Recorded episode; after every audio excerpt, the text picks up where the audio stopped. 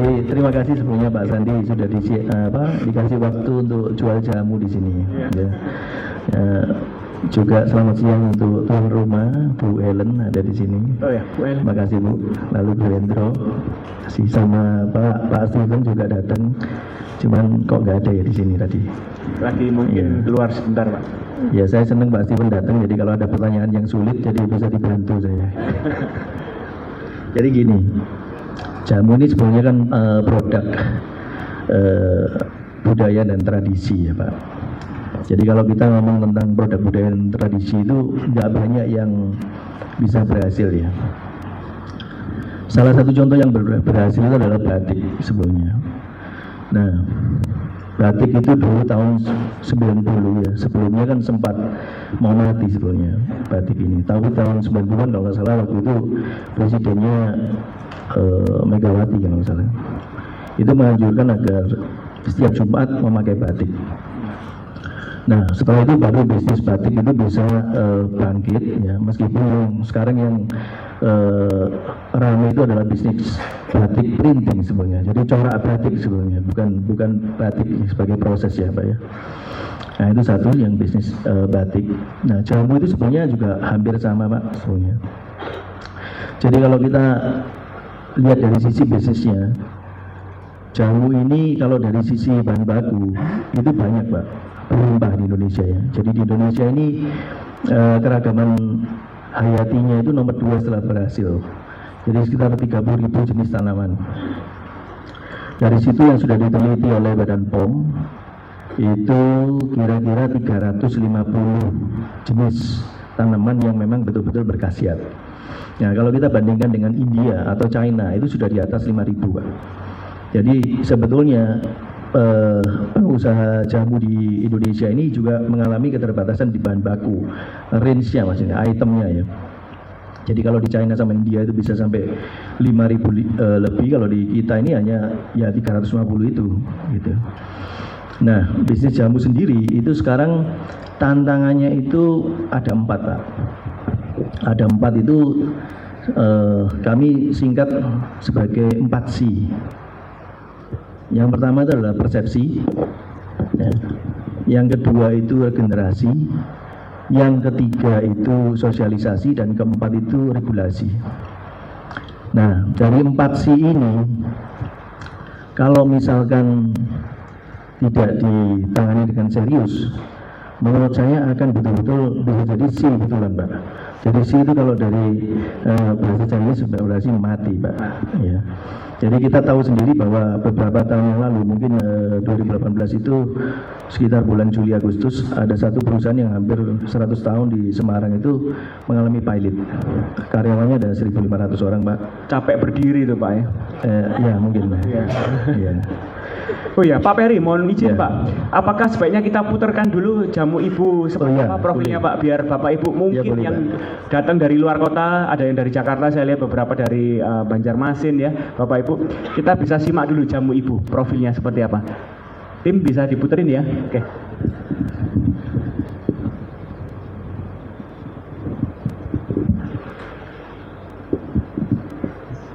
Siapa yang terakhir minum jamu Bapak Ibu? Ini pertanyaan, saya juga harus menjawab nanti. Tuntutan hidup yang semakin ketat telah merubah gaya hidup jadi tidak sehat, seperti kerja berlebihan, stres, mengkonsumsi makanan tidak sehat, merokok, dan mengonsumsi minuman beralkohol. Awas, hal tersebut dapat membuat tubuh rentan terhadap serangan penyakit. Budaya minum jamu adalah tradisi masyarakat Indonesia sejak dari kerajaan Hindu Buddha, seperti yang tergambar pada relief candi pada abad keenam. Jamu telah dipercaya secara turun-temurun sebagai media pengobatan dan kesehatan tubuh. Namun saat itu, sebagian besar resep jamu masih dikembangkan secara eksklusif hanya di kalangan keraton. Atas dasar itulah, pada tahun seribu sembilan ratus sepuluh, seorang ibu bernama Tan Suanio beserta salah satu putrinya Sim Chionio memelopori produksi jamu secara massal dengan mendirikan Jamu Industri Chemical and Handel Ibu Cap dua Nyonya di Jalan Ngatlik tiga sampai lima Surabaya. Jamu pada masa itu dianggap sebagai penyelamat rakyat karena harganya relatif murah.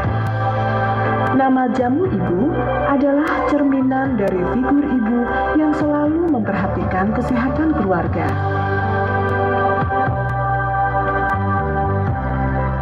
Pada tahun seribu sembilan ratus tujuh puluhan, jamu ibu memasuki era industrialisasi dengan memperkaya varian produk sesuai dengan tuntutan dan perkembangan pasar. Hingga pada tahun seribu sembilan ratus tujuh puluh tiga berganti nama menjadi P T. Jamu Ibu Jaya. Simbol daun melambangkan dua hal, kehidupan dan alam. Indonesia memiliki alam dengan kekayaan nabati terbesar kedua di dunia.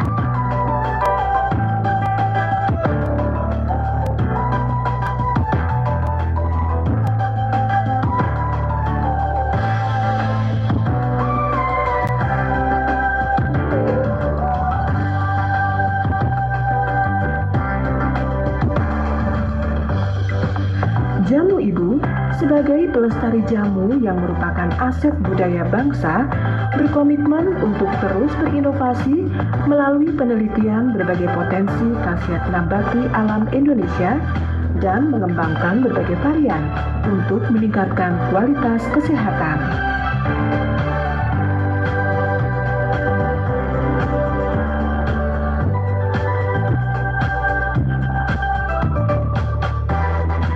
Berbagai terobosan terus-menerus dilakukan. Didukung staf profesional yang berpengalaman di industri jamu,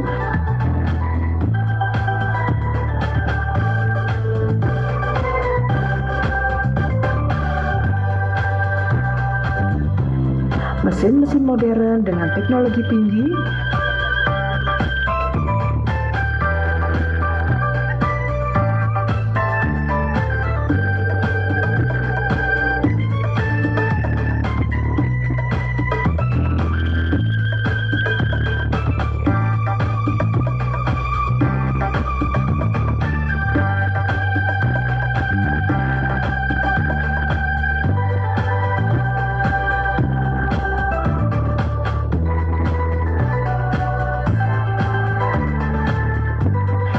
kemasan dengan standar food grade,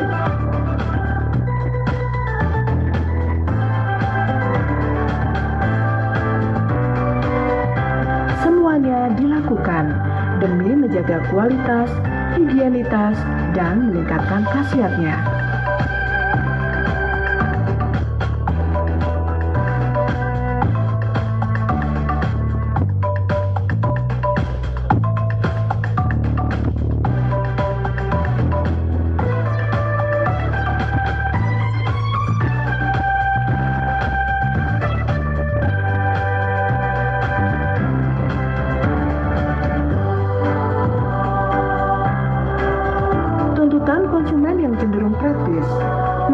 Jamu Ibu mengembangkan produk-produk jamu tidak hanya dalam bentuk serbuk, tapi juga dalam bentuk cair, pil, ekstrak kapsul, hingga minuman kesehatan, sehingga khasiat jamu dapat dikonsumsi dengan cara lebih mudah.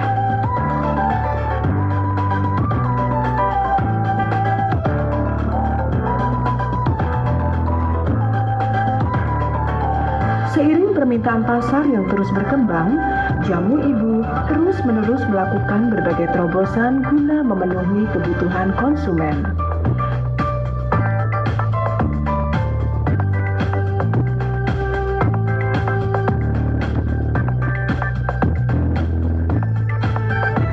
Pengembangan distribusi terus dilakukan. Berbagai sarana pendukung pun seperti armada terus diperkuat dan diperlebar, mulai dari pasar domestik seperti depot jamu,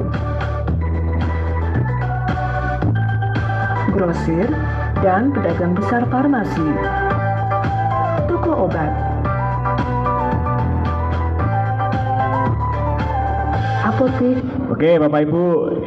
Kita kasih aplaus dulu buat Jamu Ibu, Bapak Ibu ya.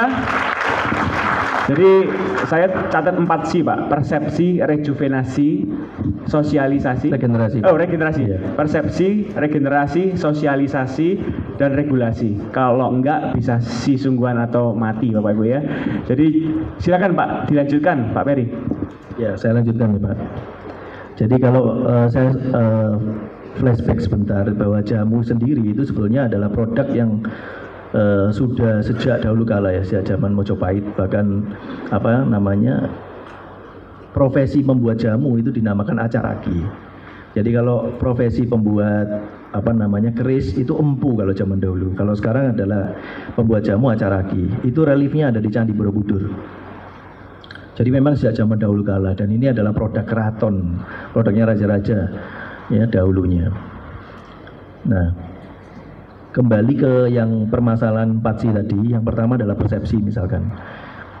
Mungkin kalau saya tanya tentang apa yang ada di benak Bapak Ibu sekalian kalau saya sebutkan brand jamu misalnya gitu. Mungkin akan berbeda-beda. Mungkin kalau generasi yang generasi X misalkan, mungkin kita ini generasi X ya Pak ya. Generasinya Dylan lah. Ya, generasinya Dylan. Nah, generasi X mungkin tahu jamu itu produk nenek moyang, obat tradisional ya dan sebagainya, berkhasiat dan sebagainya. Tapi kalau saya eh, ngomong brand jamu di generasi millennials itu menjadi beda, karena persepsi mereka langsung mereka bilangnya oh ini pahit, produk kuno, ya, jadul dan sebagainya. Nah, karena persepsi yang cenderung negatif itu menjadikan regenerasinya itu agak terganggu, Pak.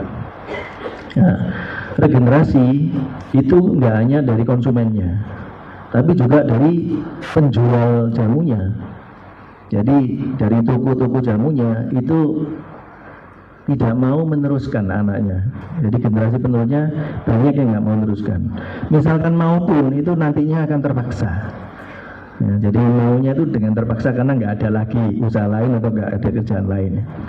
Itu yang terjadi sih sekarang ya. Jadi awal tahun dua ribu itu saya pernah eh, jalani beberapa outlet-outlet jamu ibu yang dulu ada. Jadi kita temukan buku itu tahun eh, tiga puluh dua, buku jamu ibu itu di sana ada alamatnya tentang agen-agen jamu. Termasuk waktu itu Jakarta namanya masih Batavia. Lalu kita coba susuri ya, mulai dari Probolinggo, Pasuruan dan segalanya, Malang dan sebagainya. Banyak sekali yang sudah berganti eh, menjual produk lain. Jadi misalkan papan nama tokonya itu masih jamu ibu misalnya gitu. Tapi tokonya itu sudah jual, ada yang jual sepeda, ya, ada yang jual di Bondowoso itu jual pancing. Jadi masih menjual jamu tapi Uh, bukan produk utama, jadi bukan produk priority. Nah, itu yang menjadi problem, makanya kenapa regenerasi ini uh, menjadi penting ya. Nggak hanya dari toko juga dan konsumen, tapi dari pelaku industrinya itu juga sama.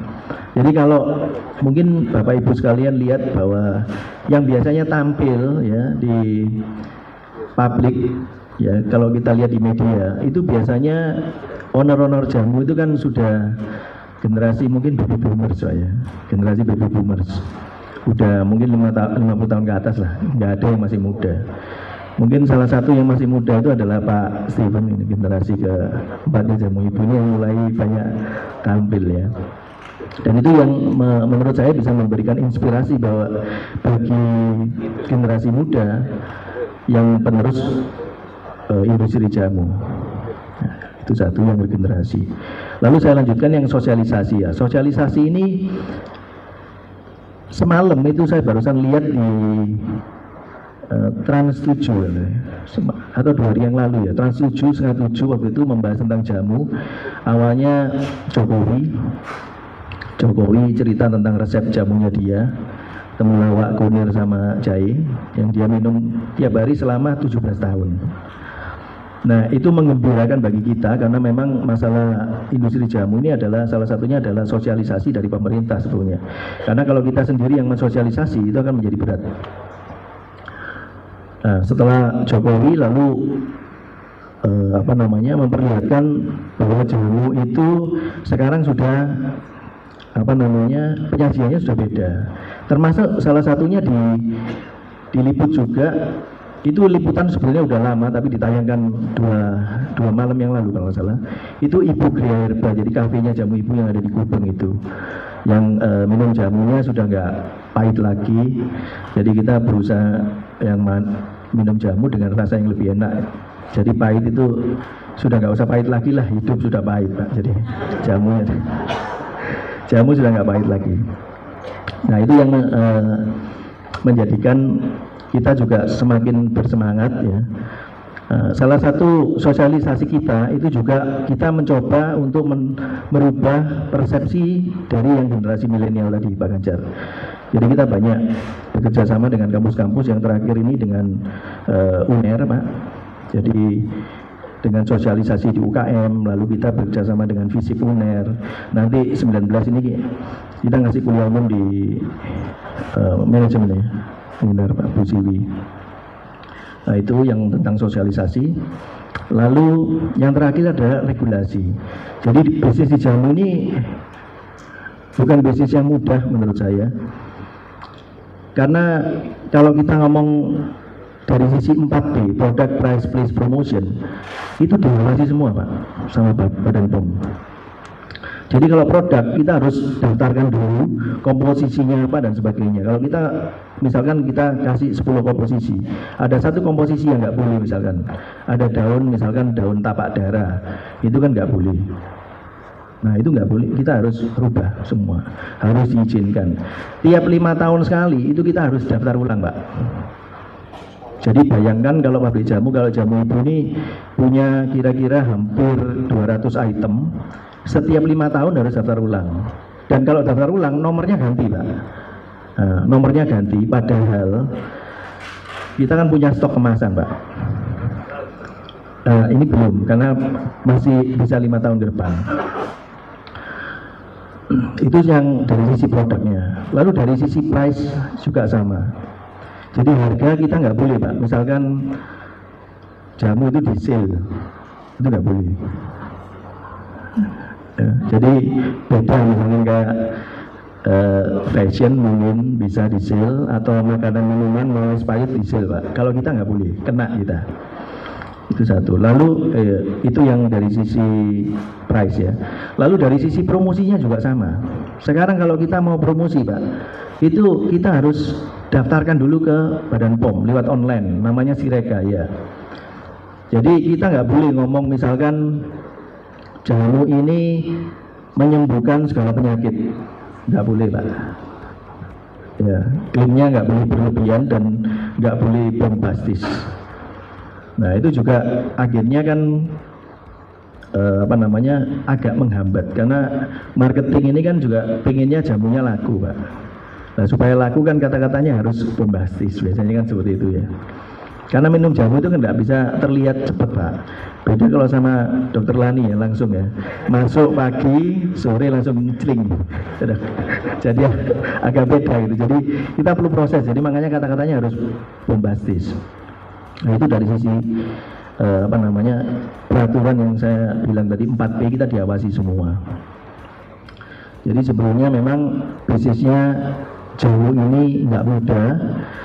Kalau kita lihat dari beberapa tahun yang lalu itu ada sekitar kira-kira seribu lima ratus perusahaan jamu. Nah, kena problem empat C ini tadi, sekarang diperkirakan tinggal sembilan ratus. Uh, kemarin kita ada seminar dari Badan P O M selama dua hari. Itu tentang produk, promosi, dan sebagainya. Nah, sekarang pabrik jamu itu ada syarat C P O T B, cara pembuatan obat tradisional yang baik dan benar. Nah itu pabriknya itu harus dirubah, nggak bisa sembarangan. Nah mungkin kalau perusahaan yang menengah besar itu bisa menurut uh, ngikut ya, tapi kalau perusahaan yang menengah kecil itu yang agak keberatan. Makanya Kemarin ketemu dengan beberapa uh, anggota B G P Jamu, ada beberapa yang mengeluh bahwa anaknya banyak yang nggak mau nerusin. Dari dari hati kecil saya juga seneng juga, nanti kompetitornya berkurang kan, gitu. Tapi pasarnya kan berkurang juga gitu. Nah itu yang kita hadapi.